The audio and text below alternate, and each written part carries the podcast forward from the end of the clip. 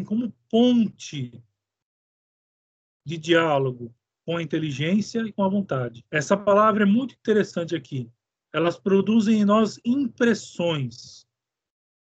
Ou seja, e essas impressões vão aguçar depois a nossa inteligência e a nossa vontade, e aí sim produzir um bem sobrenatural. E por outro lado, continuando o texto, e por outro lado, Deus acrescenta-lhes acrescentar-lhes muitas vezes moções interiores que, iluminando a inteligência e fortificando a vontade, nos ajudarão poderosamente a nos convertermos ou tornarmos melhores. Então, ou seja, nós podemos receber exteriormente algum bem, algum, algum movimento. Então, ou seja, a nossa sensibilidade recebe alguma impressão. E Deus, na sua infinita bondade, acrescenta com essas graças externas outras graças internas que nos ajudam mais ainda a nos convertermos ou nos tornarmos melhores. Certo? Deus é tão bom que, é, além de nos conceder essas graças habituais externas, muitas vezes essas graças habituais externas são acompanhadas, perdão, graças atuais externas são acompanhadas de graças atuais internas.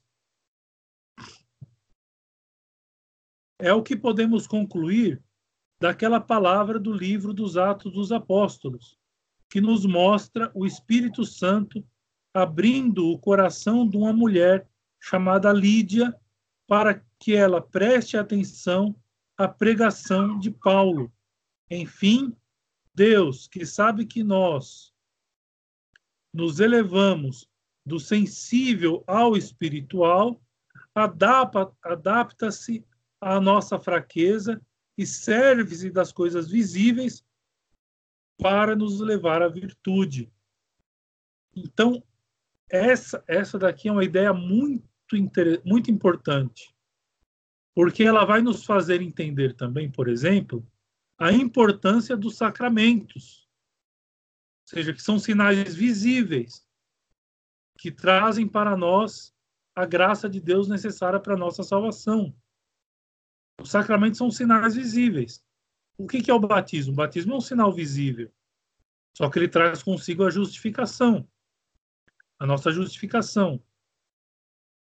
Deus ele se serve. Eu lembro do, do, de um evangelho, agora que me vem à cabeça, e é um evangelho conhecido, e todos vocês vão lembrar, da cura do cego. Nosso Senhor tem todo o trabalho, ou seja, ele abaixa, ele pega o barro, cospe no barro, enlameia os olhos do cego, e a partir de então o cego fica curado. A pergunta que nós fazemos é o seguinte: Nosso Senhor precisava fazer tudo isso para o cego ficar curado? Outras, em outras passagens, Nosso Senhor basta falar e as coisas acontecem. Não é? Os milagres ocorrem. E nesse caso do cego específico, Nosso Senhor abaixa, pega o barro, cospe e lameia os olhos do cego, o cego fica curado. Ou seja, Deus é como um rebaixamento aqui. Deus ele como se rebaixa a nossa fraqueza, é? ou seja, Deus como ele sabe que nós somos, é, vamos dizer assim, mais diretamente sensíveis do que espirituais, Deus então se serve da nossa sensibilidade para nos atrair, para nos atrair até Ele e para produzirmos bens que são espirituais, como, por exemplo, de sermos melhores ou de nos convertermos pela inteligência ou pela vontade. Deus sabe que nós nos elevamos do sensível ao espiritual, adapta-se à nossa fraqueza, serve-se então das coisas visíveis para nos levar à virtude, é assim com as graças atuais. E se nós compreendemos isso, nós vamos compreender melhor como funcionam os sacramentos, que todos são sinais visíveis. A gente pega, por exemplo, o batismo. Então você tem lá a água que é jogada na cabeça da criança ou do adulto, se for o caso, se for já convertido adulto. A crisma, então o bispo impõe as mãos, unge a, a testa com óleo, dá um tapa na cara. Veja, são gestos, são sinais. Né? Mesmo na confissão, o fulano tem que acusar os pecados, o padre dá uma absolvição. Veja, são um sinal externo. São sinais externos. Porque Deus sabe que nós partimos do sensível para o espiritual.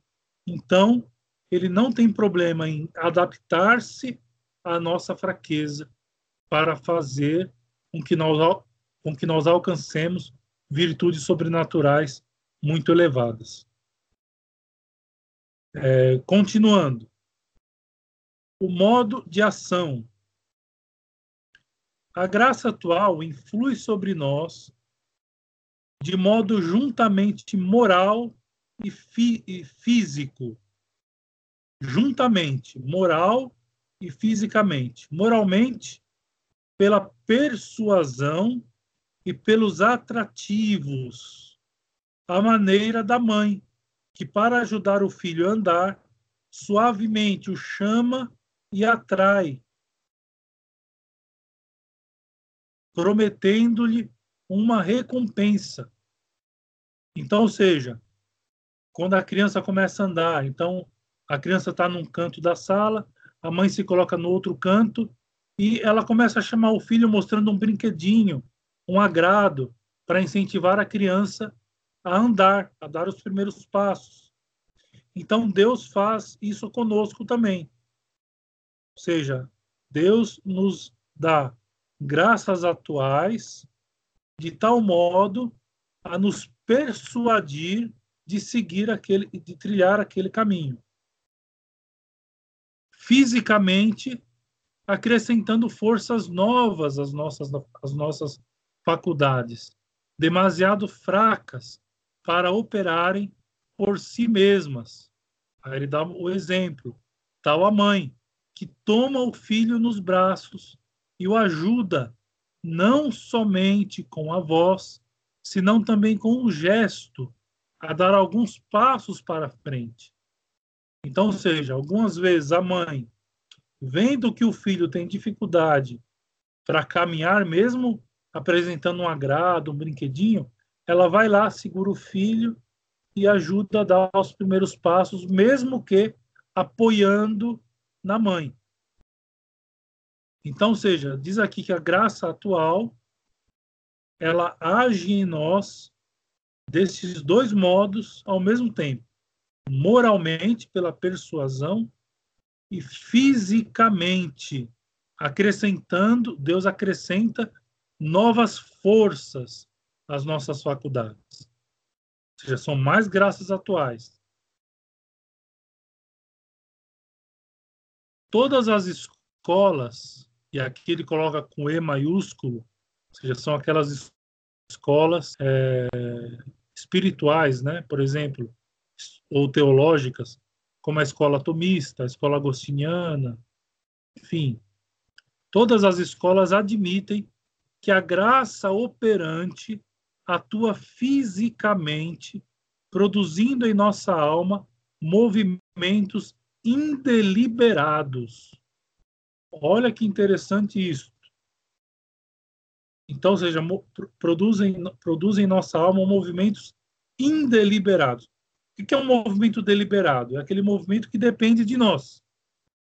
Ou seja, é da nossa vontade, é do nosso alvedrio, é do nosso livre-arbítrio. A graça atual opera na nossa alma, trazendo nela movimentos indeliberados, ou seja, independente da nossa deliberação. Deus é tão bom conosco que, que, que, faz isso, seja, não nos deixa entregue às nossas fraquezas. Não é ao contrário. Ele nos dá essas graças atuais de modo indeliberado, tratando-se, porém, da graça cooperante, há entre as diversas, as diversas escolas teológicas certas divergências que, na prática final, pouca importância têm. Como não queremos basear a nossa espiritualidade sobre questões controversas, não entraremos nessas discussões. Então, existiram santos que trataram da cooperação, então, ou seja, até que ponto essas graças que Deus, essas graças atuais que Deus coloca em nós e produzem em nossa alma movimentos indeliberados, até que ponto ela necessita ou não de cooperação. Então, essa é a discussão. Alguns santos não chegaram a um consenso. Ele não quer entrar nessa questão, é, essa disputácio aqui, essa disputação. Ele não quer chegar nesse ponto. Ele quer ficar com aquilo que é certo. Ou seja, aquilo que é certo já foi exposto. Então, ou seja, que, de fato, essas graças atuais atuam fisicamente, produzindo em nossa alma movimentos indeliberados. Certo? Isso é importante nós sabermos. Sob outro aspecto, a graça previne o nosso livre consentimento ou acompanha-o na realização do ato.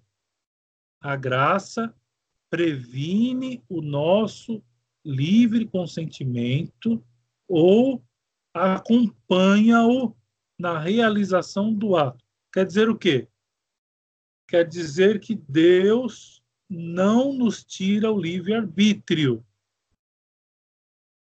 Ou seja, no final das contas, o livre-arbítrio será puramente nosso.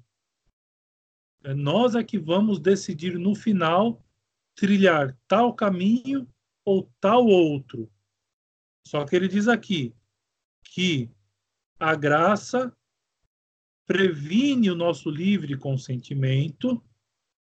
Então, ou seja, nós temos um livre consentimento. A graça, quando age em nós, vai prevenir isto. Deus muitas vezes é insistente conosco. Nós somos brutos, nós somos é, como que incapazes de certas é, afinidades espirituais e Deus insiste conosco, Deus não desiste de nós. Ou esta graça nos acompanha na realização do ato, ou seja, depois da deliberação tomada, então essa graça nos acompanha. Assim, por exemplo, vem-me o pensamento de fazer um ato de amor a Deus, de amor de Deus, sem que eu tenha feito coisa alguma para o suscitar. É uma graça preveniente, um bom pensamento que Deus está me dando. É uma graça atual. Ou seja, me veio lá o desejo de fazer um ato de amor a Deus, sem que tenha que eu tenha produzido isso. Veio, simplesmente veio. Certo?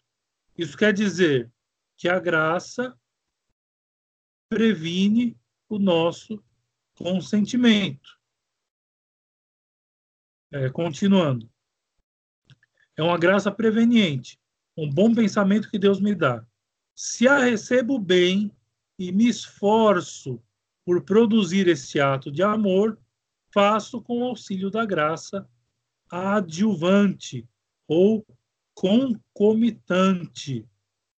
Então, aqui, ele, ele, ele usou, inicialmente, ele usou é, graça cooperante, que é aquela graça atual que Deus nos dá é, para nos ajudar a produzir atos espirituais. E agora ele fala do auxílio da graça adjuvante ou concomitante, que é aquela graça que acontece no mesmo tempo do ato, porque assim, uma vez que nós tomamos a deliberação de escolher o exemplo que ele dá aqui, por fazer esse ato de amor a Deus, nós somos fracos. Então, existe, então Deus infunde em nós uma outra graça atual, chamada graça operante, pela qual Deus atua sem nós, e a da graça cooperante, pela qual Deus atua em nós e conosco, com a nossa livre cooperação. É aquela, aquela velha história, ou seja, nós somos fracos, nós somos frágeis, nós somos pecadores, e no momento do ato nós podemos cair. Então Deus vem e opera em nós, opera em nós com a sua graça para não nos fazer desistir, para não nos fazer cair. E agora, por último, ele fala da necessidade da graça atual. O princípio geral é que a graça atual é necessária para todo ato sobrenatural, pois que deve haver proporção entre o efeito e o seu princípio. Ele vai explicar mais para frente. Então, o princípio geral é esse: é que a graça atual é necessária para todo ato sobrenatural. Então, ou seja, para cada ato sobrenatural que nós pratiquemos, há uma graça é, há uma graça atual por trás, vamos dizer assim, por força de por falta de outra expressão mais forte. Assim, ele dá o exemplo. Quando se trata da conversão, isto é, da passagem do pecado mortal ao estado de graça, temos a necessidade de uma graça sobrenatural para fazer os atos preparatórios de fé, esperança, penitência e amor, e até mesmo para o começo da fé, para aquele pio desejo de crer, que é o seu primeiro passo. Então, ou seja, aqui entende-se a fé de dois modos, né? Ou seja, existe aquela fé, vamos chamar de fé principiante, que é aquele movimento inicial que, auxiliados de graças atuais, então, ou seja, a nossa inteligência, nossa vontade vão sendo trabalhadas a tal ponto de nós aceitarmos, seja aquela doutrina que nos é transmitida, certo? Diferente daquela fé que já é uma outra que é uma outra virtude que a igreja chama de virtude sobrenatural infusa, que é aquela que nós vimos na aula passada. Ou seja, aquela aquela graça da fé que é infusa por Deus depois da justificação. Certo? Então aqui está falando de um de, de um pio desejo de crer. Ou seja, é uma fé mas não é aquela fé ainda. Certo? Mas para isso, para chegarmos neste ponto, diz aqui o texto que nós precisamos de graças atuais que nos levem neste ponto. É também pela graça atual que perseveramos no bem no decurso da nossa vida até a hora da morte é que, na verdade, para isso.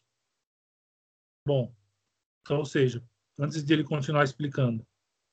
Então, ou seja, nós vamos precisar da graça atual para perseverarmos no bem até o nosso último respirar.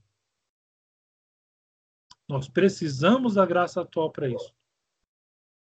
E Deus é bom, Deus nos concede várias graças atuais durante os nossos dias devemos somente tomar o cuidado de não perder nenhuma graça que Deus está nos concedendo. Isso é muito importante. Não perder aquela graça. Porque Deus, por sua bondade, pode nos dar, nos dar outras, mas aquela perdemos. E aí, o que fazer? contar com as graças seguintes, tá bom, podemos até contar, mas aquela. Aí. Parece que tocou um funk aí de fundo. Bom, continuando, é, perdi o rumo aqui. Assim, então, ou seja, nós precisamos perseverar no bem até o fim de nossa vida. E para isso, nós precisamos da graça atual. Sempre lembrando de tomar o cuidado, rezarmos, por exemplo. Isso é uma coisa importante. Rezarmos com frequência para Deus, para que Deus não permita que percamos alguma graça que ele nos envie. Então, continua o texto. É que, na verdade, para isto, ou seja, para preservarmos até a morte, é mister resistir às tentações que acometem até as almas justas e por vezes são tão violentas essas tentações são tão violentas e pertinazes que as não podemos vencer sem o auxílio de Deus. Então, a nossa vida é marcada por tentações. E sem o auxílio da graça de Deus, nós não podemos vencê-las.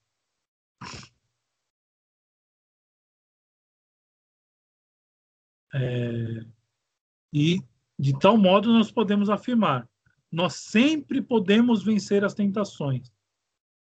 Essa é uma outra afirmação. Ou seja, a primeira afirmação, nós não podemos vencer as tentações diárias que se nos acometem, porque muitas vezes elas são tão violentas e pertinazes que com as nossas próprias forças nós não conseguimos, somente com o auxílio de Deus. Por outro lado, nós podemos afirmar também que podemos vencer todas as tentações. Por quê? Porque Deus não nos falta com a sua graça. Percebem? Então não tem desculpa para nós. Para nós que queremos ter uma vida espiritual, não, não tem desculpa. Porque Deus não nos falta com a sua graça.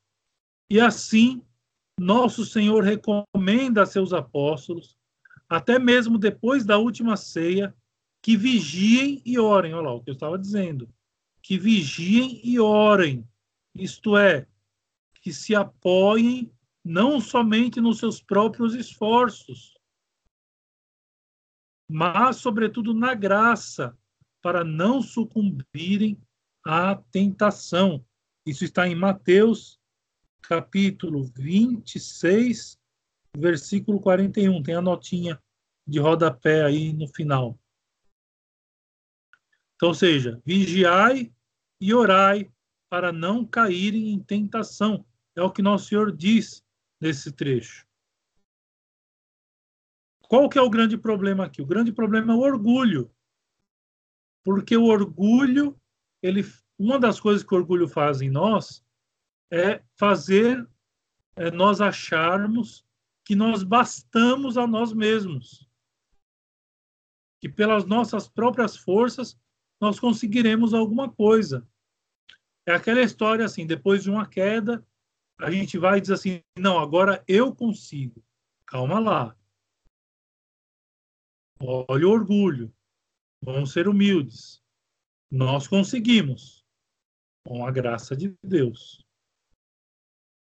Como eu afirmei, como eu afirmei um pouco atrás, nós podemos vencer todas as tentações, porque Deus não nos falta com a sua graça porque Deus não nos solta com a sua graça. Isso é não porque nós temos força para isso. Além disso, porém, é necessário cumprir todos os deveres e o esforço enérgico constante que este cumprimento requer não se pode obter sem o auxílio da graça. Ou seja, o esforço, nós precisamos cumprir os nossos deveres, nós temos vários deveres. Temos deveres cívicos, temos deveres para com a santa religião, para com Deus, e nós temos que cumprir todos esses deveres com perseverança, e que nós não conseguiremos sem o auxílio da graça. Coisa simples. Ano 2009, come... 2019 começando. Agora sim, eu vou fazer o propósito. Eu vou arrumar o quarto. É coisa simples. Que às vezes a organização do nosso espaço faz com que nós meditemos bem, tenhamos bons momentos de oração. Né? Então, ou seja, tudo, tudo isso colabora. Então, ou seja, se nós fazemos esses propósitos esperando somente, unicamente nas nossas próprias forças, estamos perdidos. É por isso que vai ano, entra ano, e vem outro ano, e vem mais um, e a gente patina. A gente não consegue sair do mesmo lugar que nós estávamos há 10 anos atrás. Porque somos orgulhosos.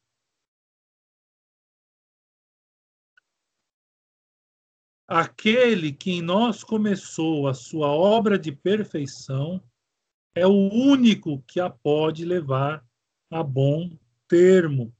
Isso está na segunda carta de São Paulo aos Filipenses, capítulo 1, versículo 6. Ou seja, Deus começou a obra em nós, ele vai terminar. É nisso que nós acreditamos. E não em que nós, com nossos próprios esforços, esforços conseguiremos alguma coisa. Isso é alta ajuda. Isso aí você vai numa livraria, na banca de jornal, compra um livrinho de alta ajuda e aí, e aí começa a ler aquelas, aquelas ideias lá diárias para você auto se ajudar a fazer alguma coisa. E no final das contas você vai ver que não sobrou nada, você não conseguiu fazer nada. Porque nós não temos o poder de nos ajudar a nós mesmos. Nós contamos com o auxílio da graça de Deus para levarmos a termos aquela obra que ele começou em nós. Foi ele que nos atraiu. Ele nos chamou ao batismo. E é ele que vai levar essa obra ao fim. O Deus de toda graça, que nos chamou em Jesus Cristo à sua eterna glória, depois de haverdes padecido um pouco, porque não é sem padecimento, esse movimento da graça, que, que da graça atual em nós, gera em nós uma luta. Então, não é sem padecimento que nós vamos conseguir ser pessoas espirituais. Depois de haver despadecido um pouco, Ele mesmo, seja Deus, vos aperfeiçoará, fortificará e consolidará. É um outro trecho de São Pedro, da primeira carta de São Pedro, capítulo 5, versículo 10. Ou seja, Deus de toda graça, Ele nos chamou em Jesus Cristo a sua eterna glória depois de haverdes, ou seja, depois de nós havermos padecido um pouco, porque vai gerar, uma vez que nós decidimos, faz parte dessas aulas, por exemplo, nós decidimos estudar a sete mística para sermos pessoas espirituais, é natural que gere em nós um compromisso. E esse compromisso não será sem padecimento. Porque devemos considerar que a nossa carne está mal acostumada. Ou melhor, ela está acostumada a coisas que não se devem. As coisas que não se devem. Agora, esse Deus que nos chamou em Jesus Cristo, depois de todos esses padecimentos que nós enfrentarmos, ele nos aperfeiçoará, fortificará e consolidará uma palavra de esperança que São Pedro dá.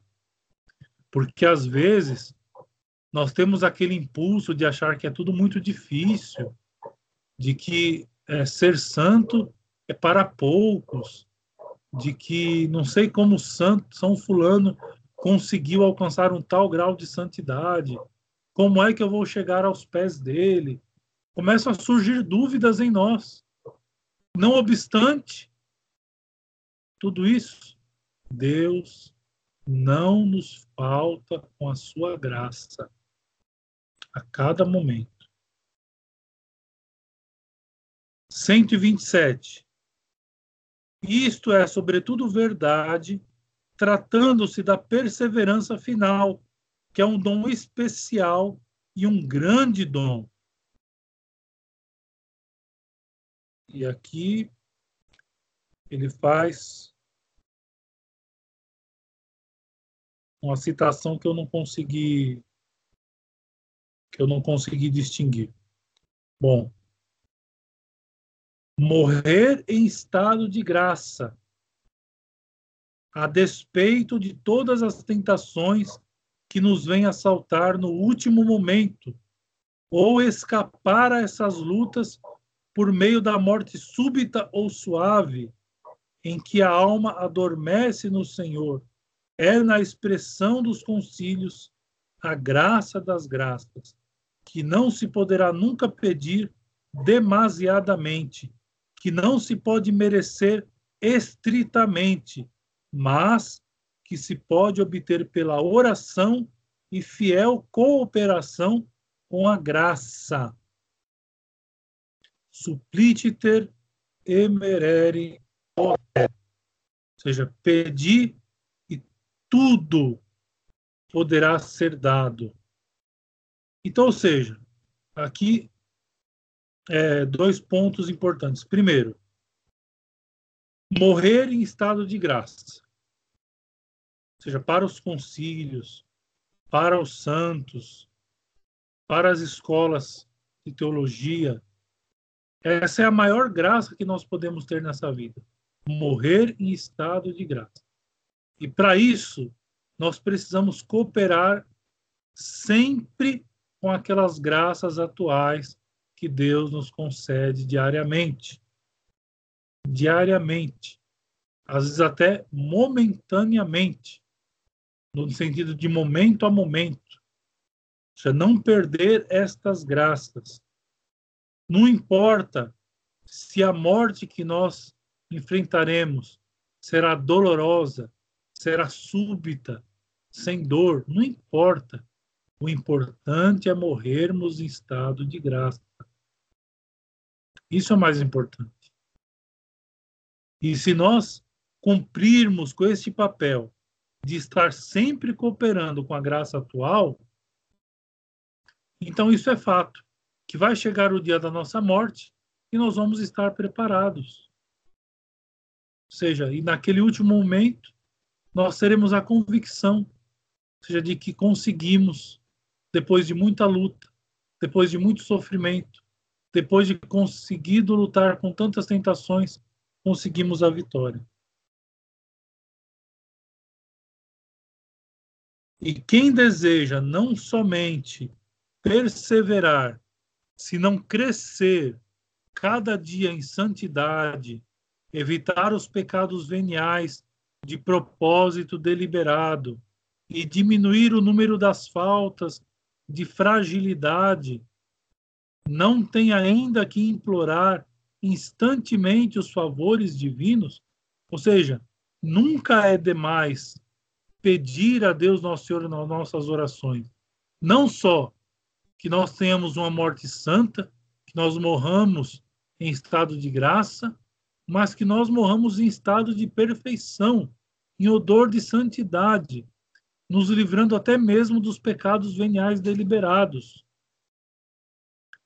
Pretender que podemos viver muito tempo sem cometer qualquer falta que retarde o nosso adiantamento espiritual é ir contra a experiência das melhores almas que se exprobam tão amargamente as próprias culpas. É contradizer a São João, que nos declara que se iludem grandemente aqueles que se imaginam sem pecado. seja, aqueles que disserem que não estão com pecado estão seduzindo-se a si mesmo e a verdade não está neles. É o texto aqui da primeira carta de São João, capítulo 1, versículo 8. Ou seja, nós somos mentirosos se dissermos que não temos pecado. Mesmo quando nós já conseguimos vencer aquela grande barreira do pecado mortal. Ótimo, já é uma vitória, mas não para por aí. Nós temos defeitos que devemos corrigir, defeitos de personalidade. Nós temos às vezes alguns pecados veniais deliberados. Mas morrer em pecado venial estando em estado de graça é possível? É. Pecado venial não nos tira o estado de graça. Mas Deus nos chama à perfeição. Sede perfeitos, como meu Pai Celestial é perfeito. É contradizer o Concílio de Trento, que condena aqueles que afirmam que o homem justificado pode, durante toda a sua vida, evitar as faltas veniais sem um privilégio especial de Deus. Então, o Concílio de Trento condena isto. Ou seja, qual é a afirmação aqui? Que é uma afirmação protestante, inclusive. Seja, que depois da justificação, depois do batismo, é possível nós vencermos as, as faltas veniais sem o auxílio da graça de Deus. O Concílio de Trento condena essa ideia. É uma ideia errônea, é contra a doutrina da igreja. Nós precisamos da graça atual. E por fim, 128. A graça atual é-nos, pois, necessária, ainda mesmo depois da justificação. E eis o motivo porque os nossos livros santos insistem tanto sobre a necessidade da oração, pela qual se obtém essa graça da misericórdia divina, como se explicará mais tarde. Então, ou seja, é, Deus ele nos dá graças atuais por sua própria vontade. Quanto ele quer, quantas ele quiser, como ele quiser, enfim, interior, exterior, como nós já vimos, isso é Deus que decide. Porém, porém, pela oração nós podemos pedir essas graças. Nós podemos pedir que Deus envie cada vez para nós mais graças, né, para nós não nos perdermos no caminho. Nas orações, né, é, é estranha essa diferença dos primeiros cristãos para os cristãos de, do passado. Né? havia muito essa preocupação no passado de ser santo, ou seja, de morrer em estado de graça, de vencer as faltas veniais, de vencer os defeitos de personalidade, de morrer não só em estado de graça, mas em estado de perfeição. Em odor de santo havia essa preocupação. Hoje nós rezamos e nos lembramos de tudo nas nossas orações dos nossos amigos, familiares, de nós mesmos, só que só do ponto de vista material. E esquecemos aquilo que é o mais importante. E vocês analisem como vocês estão rezando e vocês vão ver que eu não estou errado. Nós pedimos tudo para Deus. E não é que seja errado pedir. Nosso Senhor mesmo, o Santo Evangelho, estimula isso. Pedir, pedir e dar-se-vos-á buscai e achareis. Então devemos pedir a Deus.